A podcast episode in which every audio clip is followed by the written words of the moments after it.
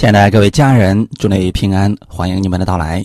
今天是主日，我们今天分享的题目叫“活泼的盼望，非凡的智慧”。经文是在诗篇第六十二篇五到八节。我们先来读下这段经文：“我的心呐，你当默默无声，专等候神，因为我的盼望是从他而来。”唯独他是我的磐石，我的拯救，他是我的高台，我必不动摇。我的拯救，我的荣耀，都在乎神。我力量的磐石，我的避难所，都在乎神。你们众民当时时倚靠他，在他面前倾心吐意。神是我们的避难所。阿门。我们先来做一个祷告。天父，感谢赞美你，给我们新的开始，新的起点，让我们来到你的面前，开始新的一年的生活。在你那里边，我们有活泼的盼望。不管今年的情况如何，我们相信你与我们同行，你是我们的供应者，是我们的带领者。有你与我们同在，无论遇到什么样的环境，我们相信你已经胜过了这个世界。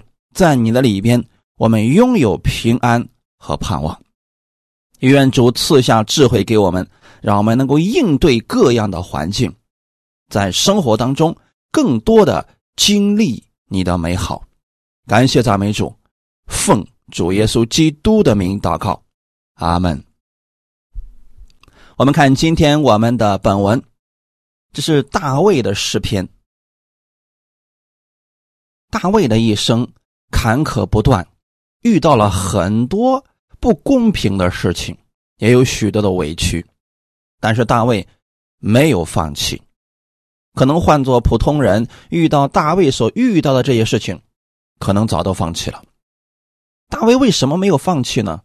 因为在他里面有活泼的盼望，是这个盼望给他力量，让他一直往前走。在这过程当中，他经历了无数的事情，经历了神的同在、神的拯救，所以大卫对神的认知跟其他人是不一样的。他能认知到神是他的磐石，是他的拯救，是他的高台，是他的山寨，是他的避难所等等。这每一个形容的后面，其实都是他真实的与神的同在。和经历，在各样的环境当中，他学会了去依靠神。大卫常常遭到追杀，很多次都有生命的危险，但他胜过了这一切。无论环境多么的糟糕，他总是先向神祷告。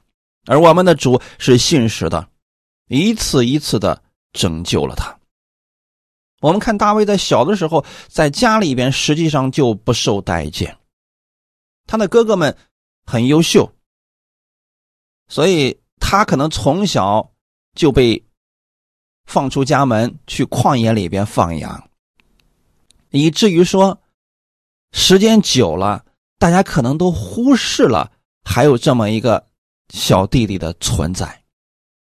撒母耳被神启示去。耶西家里边高他的一个儿子为王的时候，耶西把自己的儿子们都叫过来，站成了一排，啊，撒母耳就一个一个祷告，看是不是他，最后发现都不是。然后撒母耳就问耶西说：“你的儿子都在这里吗？”这个时候耶西才想起来啊，还有一个呢。还有一个小不点儿在旷野里边放羊呢。为什么他的父亲没想起他呢？因为先知撒母耳来高一个他的儿子成为未来的以色列的王，而耶西觉得大卫绝无可能。从这里我们可以看出来他在家里的地位是如何的。再到后来的时候。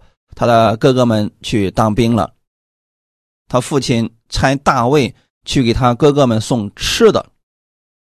在战场上，大卫大战歌利亚，也算是一战成名了，总算是有点盼头了。可没想到的是，从此大卫的噩梦算是开始了。扫罗当时做以色列王，处处的为难他。后来，因着大卫在凡事上依靠神，做的成绩很大，大卫受到了逼迫，扫罗开始追杀他。从那个时候开始，他常年生活在惊慌之中。弟兄姊妹，如果是一个人，他没有做错什么事情，却遇到了这样的逼迫和患难。或许，他就不再相信神是恩待他的，他不再相信神真的会高立他做王，因为他也努力了，他也顺从神的话语了，可是结局并不像他想象的那样。他在凡事上依靠神，扫罗王交给他的任务，他都尽心的去做，而且做得很好，可是。现在遇到的环境是，他常常受到追杀、逼迫很多，每天可能都在夜里边很害怕，因为害怕扫罗派兵过来去追杀他了。后来的时候啊，扫罗死了，他成为了以色列的王。按理来讲，这个时候应该是他高兴的时候吧。可是没过多久呢，他的儿子亚沙龙篡位，他又开始躲避自己的儿子，惊慌度日。如果你遇到了大卫这样的人生，我们看起来真的是人生跌宕起伏啊，那是不是我们就失去盼望了呢？很多人在一次一次的患难和。艰苦当中，放弃了对神的依靠。但我在这里想告诉大家，我们的神是信实的。不管这个世界怎么样的变幻，不管人心如何的诡诈，神他对我们的应许永远不改变。你要对他有活泼的盼望。所谓活泼的盼望，就是任何时候、任何地点、任何的环境，不要失去了对神的盼望。就算现在环境很糟糕，你的愿望没有达成，你依然不要灰心，就如同大卫一样。现在遇到了困难，他相信神一定会拯救他，而在。被追杀当中，他要做的事情是什么呢？我的心呐，你当默默无声，专等候神，因为我的盼望是从他而来。虽然大卫的人生很艰难，但是他在各样的环境当中学会了依靠神，并且拥有了活泼的盼望。当现下的环境没有发生改变的时候，我们不要灰心，也不要急躁，而是让你的心沉淀下来，安静下来，安息在神的话语当中。你也当默默无声，等候神，看他成就大事。我们的盼望是从上面来的，你要相信。今天我们的主依然坐着为王，你的盼望是从他而来的，阿门。那大卫在各样的环境当中，不仅仅是对神有盼望，他还产生了非凡的智慧。这些智慧对他后来治理国家有了极大的帮助。所以，弟兄姊妹。当一些环境来临的时候，如果他没有被神立刻的改变，我们就要学习在这环境当中，看看神到底要造就我们什么样的品格，用神所赐给我们的智慧胜过这些环境。大卫在各样的环境当中，他没有抱怨，而是转向神，把自己的一切、自己的生命、自己当下的情况、自己心里的惧怕，全部都交给主。并且忍耐等候神的拯救，你也当如此。我们分享第一点：活泼的盼望。我们看一段经文，诗篇第三篇一到六节，这是大卫逃避他儿子押沙龙的时候所做的诗。耶和华呀，我的敌人何其加增！有许多人起来攻击我，有许多人议论我说他得不着神的帮助。但你耶和华是我四围的盾牌，是我的荣耀，又是叫我抬起头来的。我用我的声音求告耶和华，他就从他的圣山上应允我。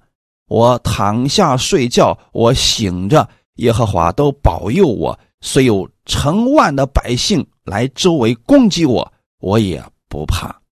阿门。从这些事情当中，实际上大卫看出来了，人心就是如此啊。可能当时百姓在他做王的时候，能够高声欢呼称赞他，但他的儿子押沙龙篡位以后，那些人就开始称赞亚沙龙。开始来攻击他了，弟兄姊妹，这就是为什么大卫他说：“唯独你是我的磐石，我的拯救，我的高台，我必不动摇。”人是靠不住的，就像大卫当时服侍的那些百姓一样，今天他们可以。欢呼称赞你，明天就可能敌对你。这个事情不仅仅是在大卫一个人身上发生的，你们仔细去看圣经，很多的人都是如此。耶稣也服侍了很多人，最后定死耶稣的还是那一群百姓。所以弟兄姊妹，我们的盼望不应该放在人的身上，也不要放在这个地上。因为这个地本身就是摇动的世界，唯独神是你的磐石，他是永远不摇动的，他是你的拯救。他既然给你应许，就一定会拯救你到底。他是你的高台，能够把你举起来。当你站在神的话语中间的时候，你能看得更远，而且不再摇动。哈利路亚！相信神必然会拯救你、医治你、引导你进入他的荣耀当中，因为神乐意把这些赐给你。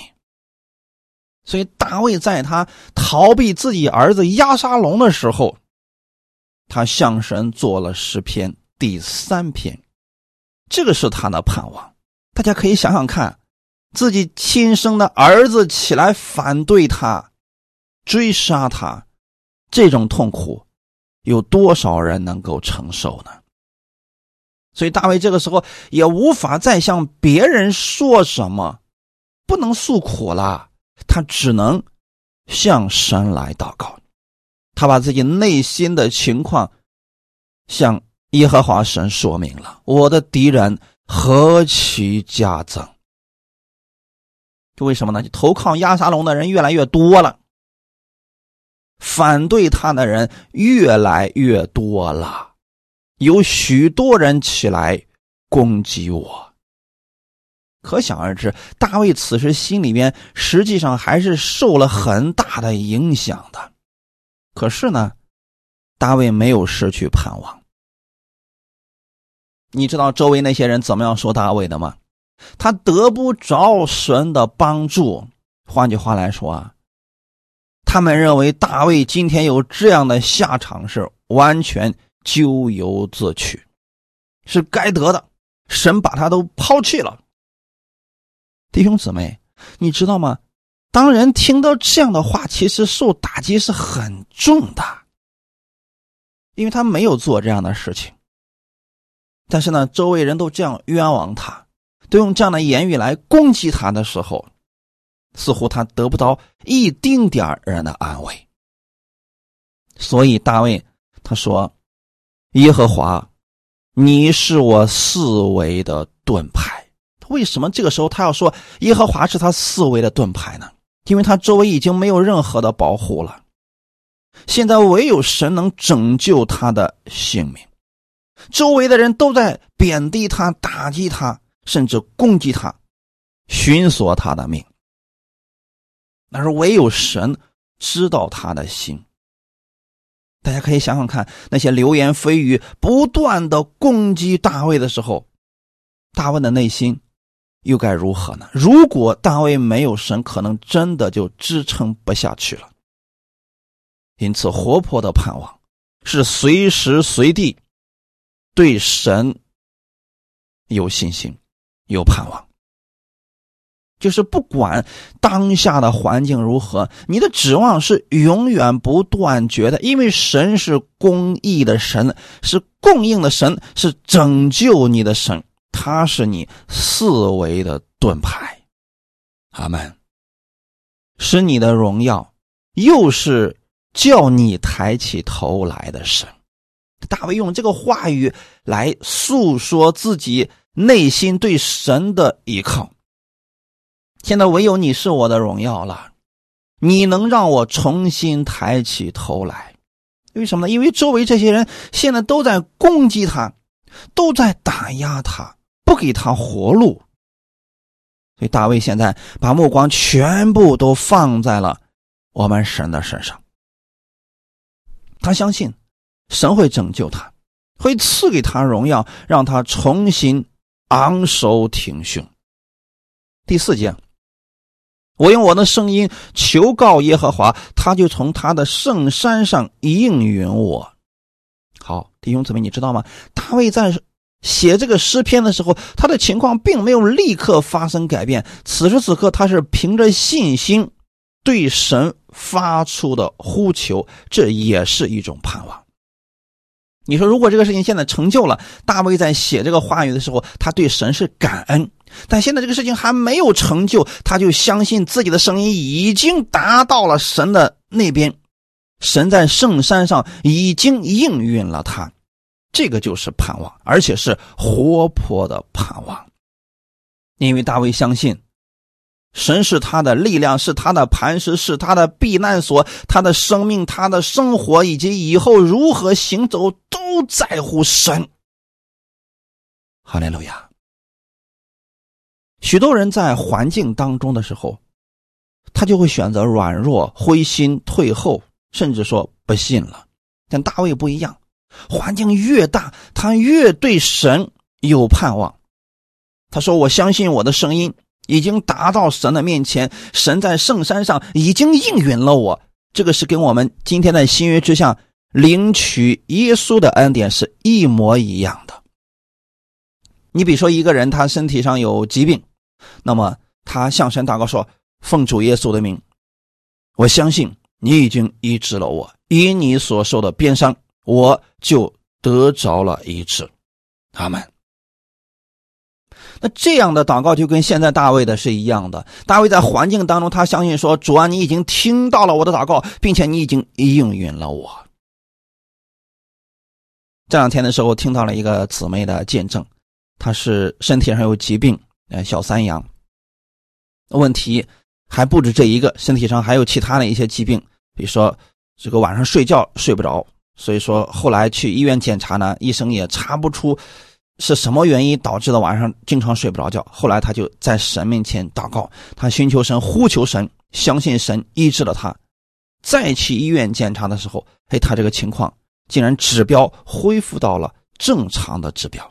所以弟兄姊妹，我们也应当用大卫的这个方式来祷告，就是当下的环境并没有发生改变，但是我们把。这个环境告诉我们的天赋，说主啊，在这样的环境当中，我们没有出路。我相信你已经听到了我们的祷告，你是我四维的盾牌，是我的荣耀，是让我们可以重新抬起头来的神。你是我们的帮助。我相信你听了这个祷告，并且你已经应允了我们的祷告，你会给我们开一条出路，不至于让我们走向死地。大卫祷告完之后，他说：“我躺下睡觉，我醒着，耶和华都保佑我。为什么连睡觉、连醒着他都相信神保佑他呢？很简单，因为。”他的儿子亚沙龙也是此刻派兵在到处搜寻他，要杀了他。他就害怕自己躺下睡着了，然后士兵来找着他了，那他的生命就没有了。所以他说：“我躺下睡觉，耶和华保佑我。”那你们有多少人为自己睡觉的事情向神祷告的呢？可能有人是因为失眠。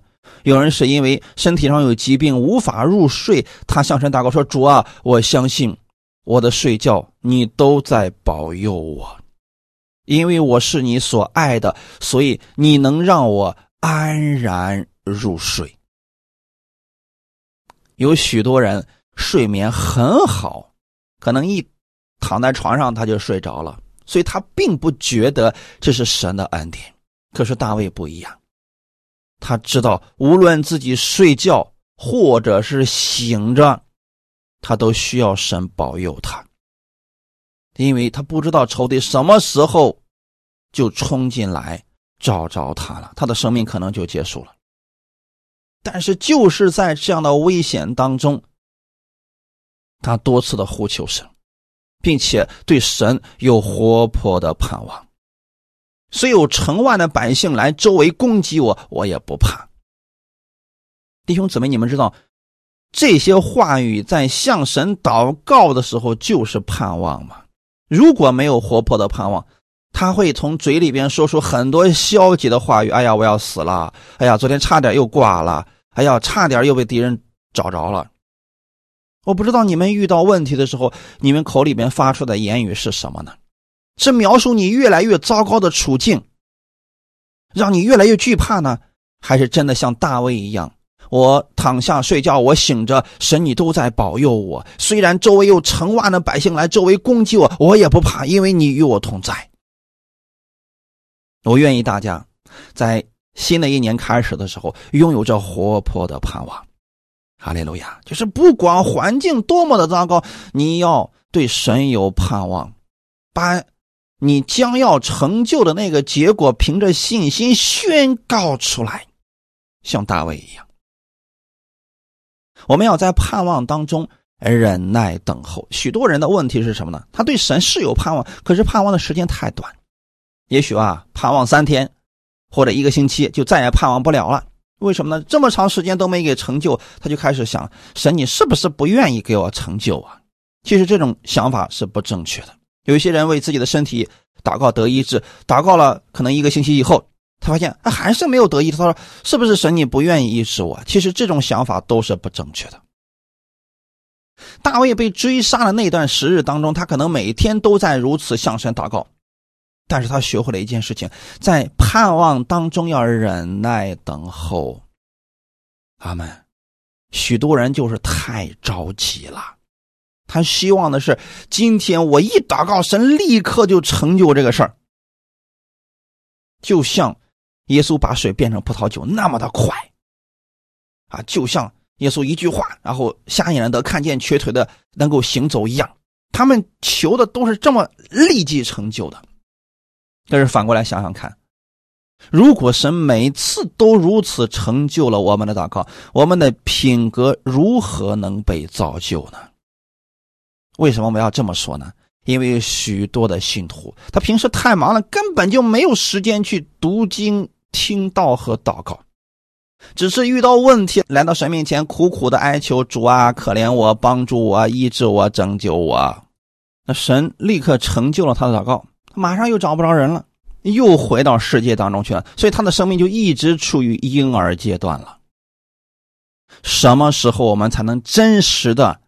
认识到神是我们的磐石，是我们的拯救，是我们的荣耀，是我们思维的盾牌呢？那是在环境当中忍耐的时候，品格就产生了。这样产生的结果，对神的认知是正确的，对神的信心是持久的，对神的盼望是活泼的。阿门。当这个事情还没有成就的时候，我们要带着活泼的盼望。忍耐等候，相信神必成就此事，然后继续祷告。看一段经文，《罗马书》第八章二十四到二十七节。我们得救是在乎盼望，只是所见的盼望不是盼望，谁还盼望他所见的呢？但我们若盼望那所不见的，就必忍耐等候。况且我们的软弱有圣灵帮助，我们本不晓得当怎样祷告，只是圣灵亲自用说不出来的叹息替我们祷告。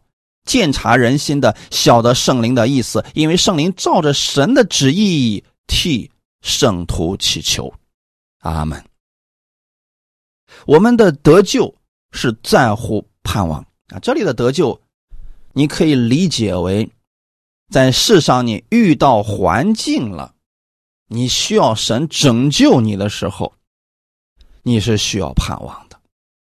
那很明显，现在大卫是在患难当中，在艰苦当中，他对神有盼望，他希望神能够拯救他脱离当下的危机。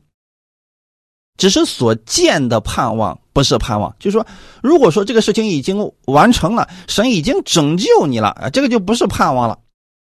这些事情已经成就了，不是盼望。谁还盼望他所见的呢？就这事都已经成就了，就不需要盼望了吗？所谓的盼望是当下还没有成就的事情。你比如说，今年你希望神为你做什么事情？来经历他，认识他，得到他更多的启示呢？那么神愿意成就这个事情，你要在圣经当中找出相关的应许，然后你把你心中所愿意的事情写出来。到年底的时候，神真的让你经历了这些事情，让你看到了他的话语成就了。那现在这些就成为盼望了。到年底的时候，这事成就了，这就不叫盼望了。所以这些事情现在还没有成就的时候，我们就需要忍耐等候。在忍耐等候的过程当中，不是什么都不做，天天就不干活了，然后躺下休息，消极等候，不是这样的。这个等候的过程当中是。继续的寻求神、祷告神，比如说借着听到、读经、做工等等，很积极的盼望，而绝不是消极的盼望。说主啊，你看我现在都快要死了，所以我什么也不想干了，我我也不做了，我就等着你给我成就这个事儿。你若不成就，我就什么都不做。那这些不正确啊！二十六节说，况且我们的软弱有圣灵帮助，人在环境当中，在困难当中。他肯定是软弱的呀，那这个时候呢，神也知道你的软弱，甚至人软弱到一个程度的时候，就是不愿意听到读经和聚会了。那越是这种情况之下，圣灵越要帮助我们。他很多时候，很多人的祷告就只剩下叹息了。我们本不晓得当怎样祷告。怎么会出现这样的情况？就是当人软弱到一个程度的时候，他不知道开口怎么样向神去祈求了，甚至连描述的语言都说不出来了。你比如说，有一些人，他遇到了极大的痛苦，你让他去祷告的时候，他说：“我我不知道我向神该说什么了。”来到神面前，只是嚎啕大哭。那圣灵知道他的软弱是什么。就跟他一起祷告，在他的痛哭当中就安慰了他。那有一些人，可能因为遇到的事情负担太大了，他来到神面前，不知道怎么开口，就只剩下叹息了。那在这叹息当中，圣灵与他同在，帮助他。圣灵知道他心中想的是什么，这也是一种祷告呀。但你内心、你的方向、你的目标，你知道你是在向谁叹息，这个是重要的，而不是说叹息说：“哎呀，完了，哎呀，这下死定了。”这种叹息只会让你越来越软弱。你只是把你的这个内心的软弱向我们的天父来诉说。哪怕是没有语言的诉说，这也是一种祷告啊！圣灵亲自用说不出来的叹息替我们祷告。这个替啊，不是说你不用祷告了，圣灵就为你祷告了，而是指你不知道如何用言语祷告，而你知道说主啊，只有你能救我了，只有你能够帮助我了，只有你是我的避难所，是我的拯救了，所以你在神面前叹息了。而此时此刻，圣灵是与你同在，一起和你祷告。所以大家要理解这个“替”的意思，是跟你一起，跟你一起祷告。阿门。鉴察人心的，指的是我们的天赋。我们的天赋知道圣灵的意思，所以说圣灵会照着你内心真实想要的，彻底的解决你的问题。哈利路亚！大家可以想想看，这一篇内容其实是在人很无助、很软弱，在极大的环境当中的时候，他向神的一个呼求。这依然还是盼望，就这个目前的事情没有解决，让他很灰心，但他把唯一的盼望、唯一的拯救放在了我们的神的身上。此时此刻，他就在这忍耐等候。我愿意弟兄姊妹呢，你们无论遇到了什么样的事情，不要灰心，不要绝望，你要向神来呼求。你看看神如何成就这样的事情。如果你今天祷告了，今天没有成就，那我们明天就继续祷告，继续怀着活泼的盼望，等候神成就这大事。你要相信，神说了就一定会成就，没有任何人可以拦阻。就算当下环境很糟糕，神依然能够成就。那亚沙龙篡位之后，举全国之力来追杀大卫，大卫当时势单力薄，可后来结结局如何呢？哎，亚沙龙死了，大卫重回王位。圣经当中把这些故事让我们看明，其实也希望我们去学习大卫在各样的环境当中对神有活泼的盼望、忍耐等候。哈利路亚！大卫的很多诗篇都是在自己艰难的时候、遇到危险的时候写的，因为这个时候人更能够理解什么是磐石，什么是避难所。第六节到第七节，今天的本文，唯独他是我的磐石。人只有站在磐石上，才能够放心啊！你想想看，如果说你在一个悬崖边，你站在一块来回晃动的石头，你内心能不害怕吗？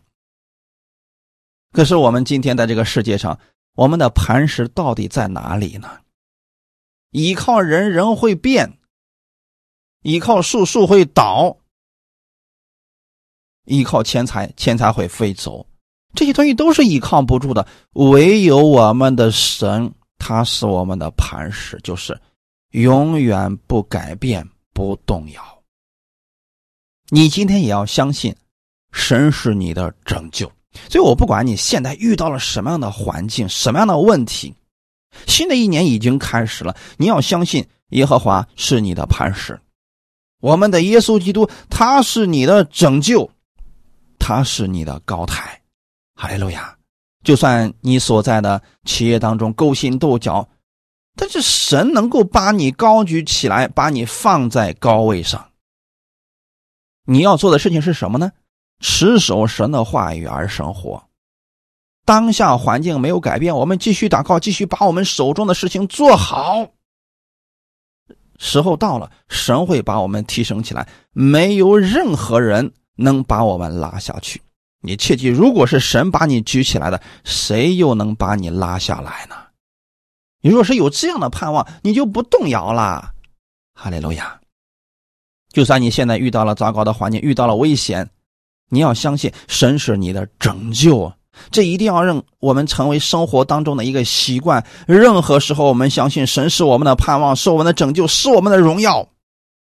哈利路亚！是你力量的磐石，它是你力量的磐石，是你的避难所。什么时候我们需要避难所呢？危险来临的时候，对不对？所以说，危险来临了，我们应该立刻来到神的翅膀底下去寻求他的话语。为什么？我总是鼓励大家，你们每天要拿出一点时间来去读圣经，因为一旦危险来临了，你说这个时候赶紧去找找圣经上哪句话是对当下的环境有用，有点晚了。平时我们就应该养成每天读几章的习惯。你自己给自己定一个计划吧，每天读一，比如说每天读三章圣经，一年正好读完一遍圣经。这个时候危险来临的时候，你立刻就有神的话语装在心里边，你可以向神祷告，向神呼求，你的盼望不就产生了吗？那如果说我们平时里边根本没有神的话语，困难来临的时候，我们只剩下惧怕了。这个盼望它是需要有神的话语来产生的呀，你要知道。它是我们的避难所啊，我们的生命都在乎它呢。这就是大卫的活泼的盼望。任何时候、任何环境、任何地方，大卫对神的依靠和相信从来没有改变过。你知道，大卫每次与仇敌征战的时候，他都是先去寻求神。主啊，这一仗我要不要打？能不能得胜？如果不能得胜，我就逃跑了；如果能得胜，那我就往前走。你给我启示。你每一次遇到危险的时候，大卫就先来到神的面前呼求说：“啊你告诉我，我该怎么做？”那神就把话语给他，他就照着神的话语去做了。这一点上是其他的君王所没有的。他们，所以我们看到大卫能够在凡事上。能够学会依靠神，是因为他相信神是他唯一的磐石，唯一的盼望。这种盼望让大卫可以面临所有的处境不灰心，并且能够期待美好的结局。况且大卫的结局还真的是挺美好的。那如果我们只有盼望啊，什么也不做，就在那干等，等着神的拯救，等着神给我们改变环境。这个也是不行的，在等候的过程当中，我们需要有非凡的智慧。所以我们分享第二点，非凡的智慧。我们先来看一段经文，《撒母耳记上》第十八章十二到十六节。扫罗惧怕大卫，因为耶和华离开自己，与大卫同在，所以扫罗使大卫离开自己，立他为千夫长，他就领兵出入。大卫做事无不精明，耶和华也与他同在。扫罗见大卫做事精明，就甚怕他。但以色列和犹大众人都爱大卫，因为他领他们出入。阿门。这段经文是大卫战胜歌利亚之后，然后扫罗把大卫留在自己身边，当一个扛兵器的人。实际上就跟连侍卫还不如呢，但是这个平时有什么事情呢？扫罗就让大卫去做，在小事上啊，大卫做的很完美。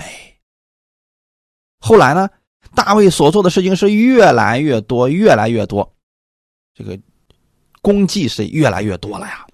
所以没办法，扫罗就把他提升提升啊，最后呢。竟然立他为千夫长了，你想想看，这可都是凭着真本事得来的呀。千夫长就是手下有一千个士兵了，他就领兵出入。十四节，大卫做事无不精明，耶和华也与他同在。如果说把这个话语颠倒一下。因为耶和华与他同在，所以大卫做事无不精明。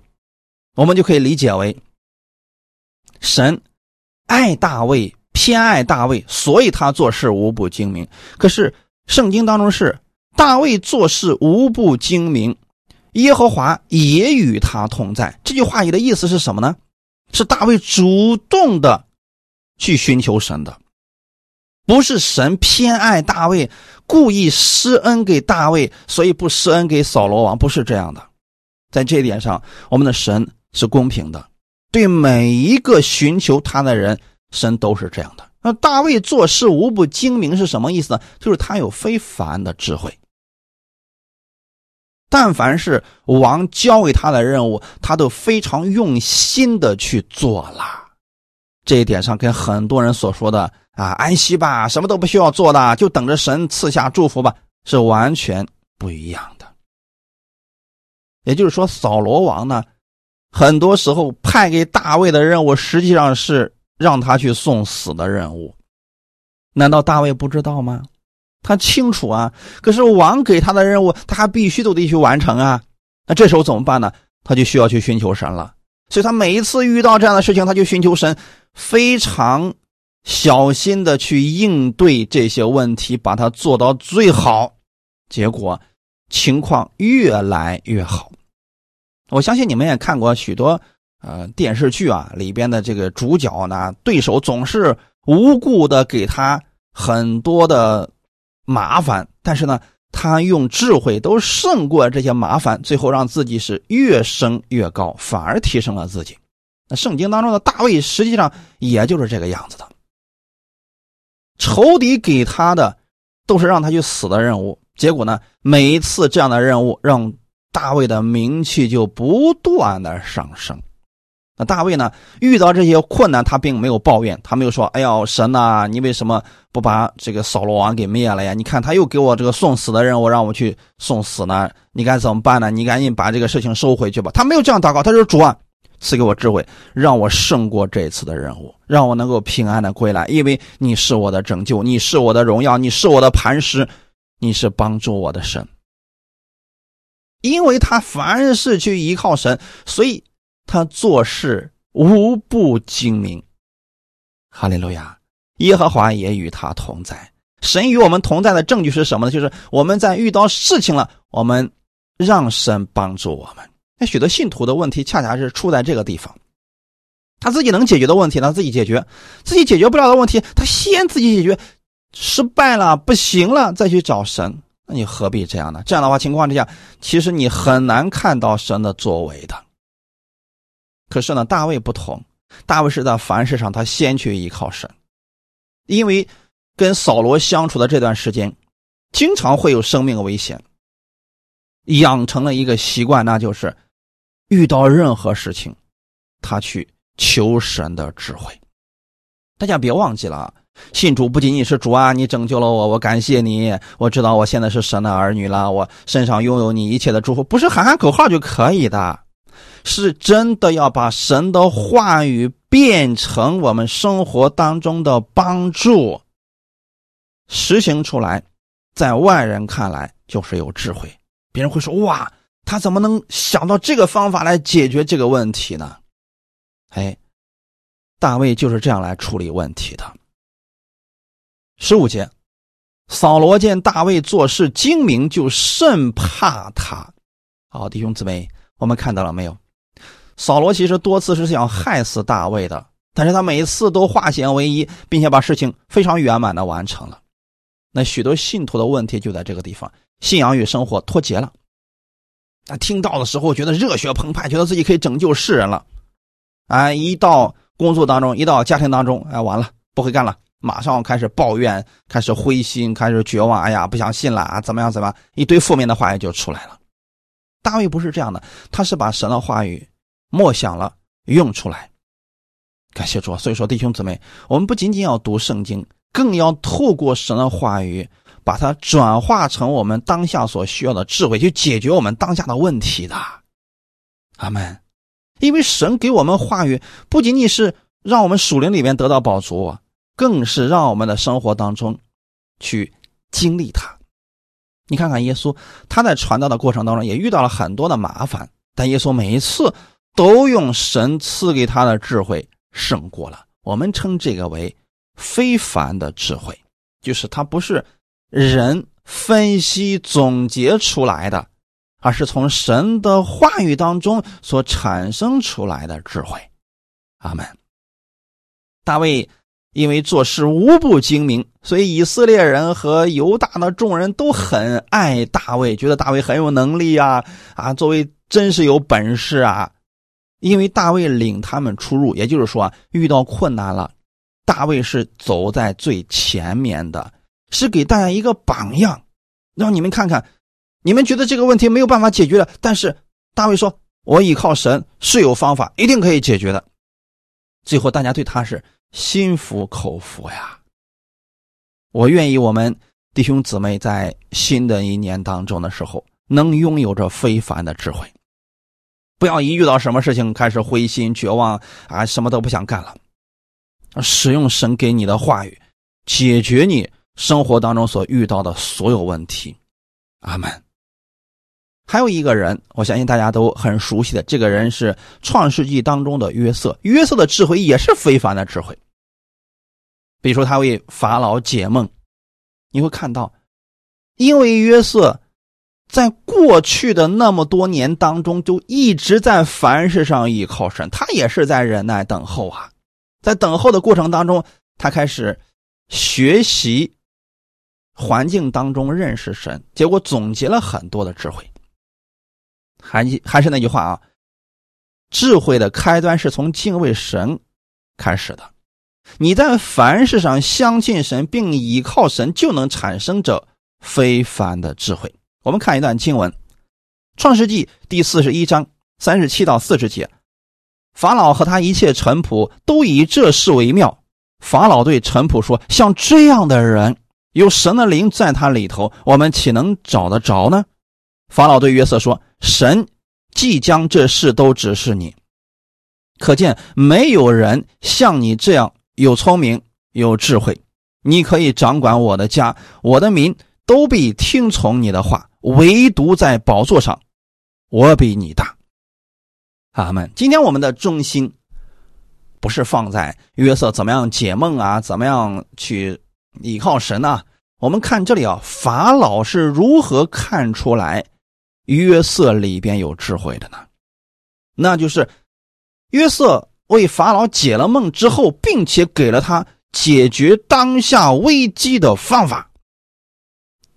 比如说，接下来会有七个丰收之年，你应该在各处设立粮仓，把百姓的粮食啊都给它收上来，存起来，以预备七年之后的七个灾年。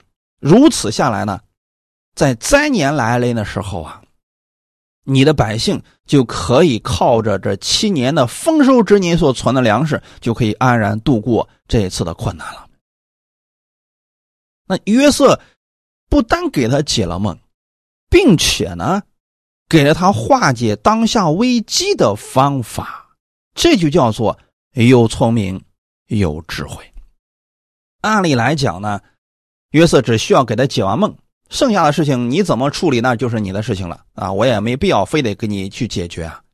但是约瑟不一样，他看到了这个问题，给了他解决的方法。所以法老看到这儿的时候，他就说了：“呀，你里边有神的灵，你还有聪明有智慧，所以你可以掌管我的家，就是我的这些事情啊，交给你，我更放心。”感谢主啊，这是我们需要拥有的。非凡的智慧，这些智慧可以让我们在各样的环境当中，更清楚的认识到神的带领。阿门。因为这些事情的发生，一定是有神的美意的呀。比如说，神让约瑟明白这些事情，是后来要拯救约瑟的一家人的。那现在我们在这个环境当中的时候，你也需要祷告主啊，让我拥有你的智慧。解决我当下的问题。等有一天这个问题解决了，你回过头来看的时候，你就看到了神的美意到底是什么了。哈利路亚！这是约瑟的智慧。我们再看一个人的智慧，就是今天我们所讲的大卫啊。看看大卫遇到环境的时候，他是怎么样做的？撒母耳记上第二十一章十到十五节。那日大卫起来躲避扫罗，逃到加特王亚吉那里。亚吉的臣仆对亚吉说：“这不是以色列国王大卫吗？那里的妇女跳舞唱和，不是指着他说：‘扫罗杀死千千，大卫杀死万万吗？’”大卫将这话放在心里，就惧怕加特王雅吉，就在众人面前改变了寻常的举动，在他们的手下假装疯癫，在城门的门扇上胡写乱画，使唾沫留在胡子上。亚吉对臣仆说：“你们看，这人是疯子，为什么带他到我这里来呢？我岂缺少疯子？你们带这人来我面前疯癫吗？”这人岂可进我的家呢？这是大卫的智慧了。我们可能一想到智慧，总是觉得能够解决万事。很多时候，实际上，真正的智慧是能屈能伸。他知道自己在做什么。有时候示弱也是一种智慧呀。很明显，这段经文讲的是什么意思呢？就是扫罗要杀大卫，大卫逃跑了，跑到了。加特王亚吉那里，他不知道这个亚吉能不能接收他，他只是碰着运气去试一试而已。这个时候啊，亚吉的臣仆就对他的王说：“这不是以色列国王大卫吗？”弟兄姊妹，你知道这句话有多狠毒吗？大卫现在不是王，扫罗才是王，好吧？只是因为呢，大卫此时此刻他。很多的功绩超过了扫罗王，民间很多人跳舞唱和说扫罗杀死千千，大卫杀死万万。可是现在雅吉的臣仆对亚吉王说：“哎，这不是以色列国王大卫吗？”这群臣仆是想置大卫于死地的。那如果大卫没有发现这一点，继续要去投靠亚吉的话，那么他必死无疑啊。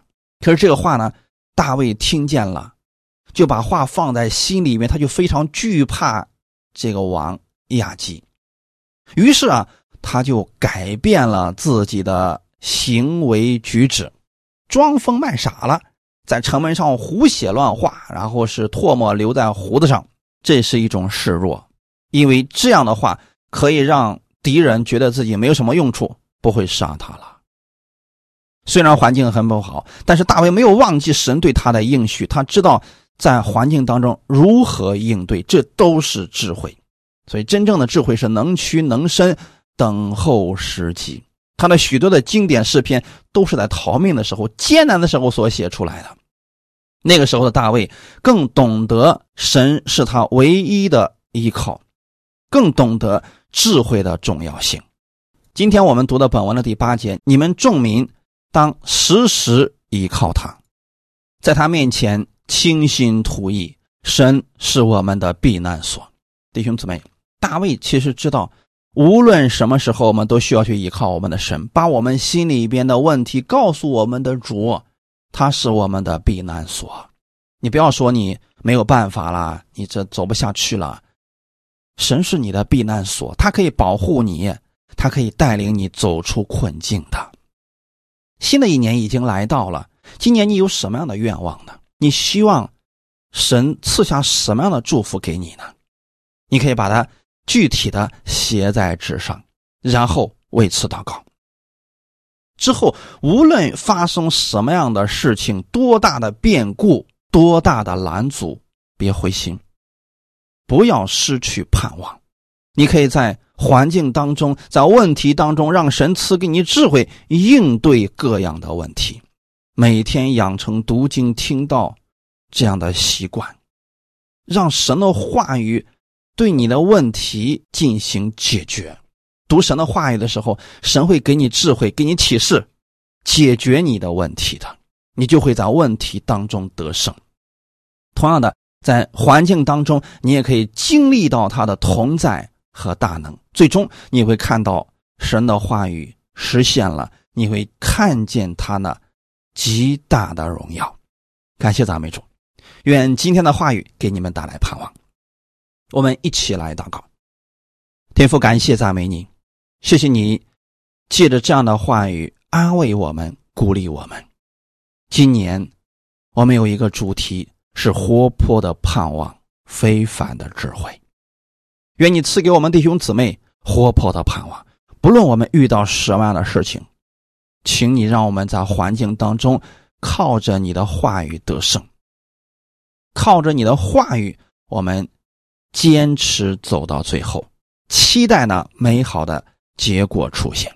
同时，也赐给我们弟兄姊妹智慧，非凡的智慧，不是聪明，不是从我们自己而来的，那是从你的话语而产生的智慧，让我们可以解决应对我们所遇到的各样问题。感谢赞美主，愿。你的话语成为我们弟兄姊妹的随时的帮助，一切荣耀都归给你。奉主耶稣基督得胜的名祷告，阿门。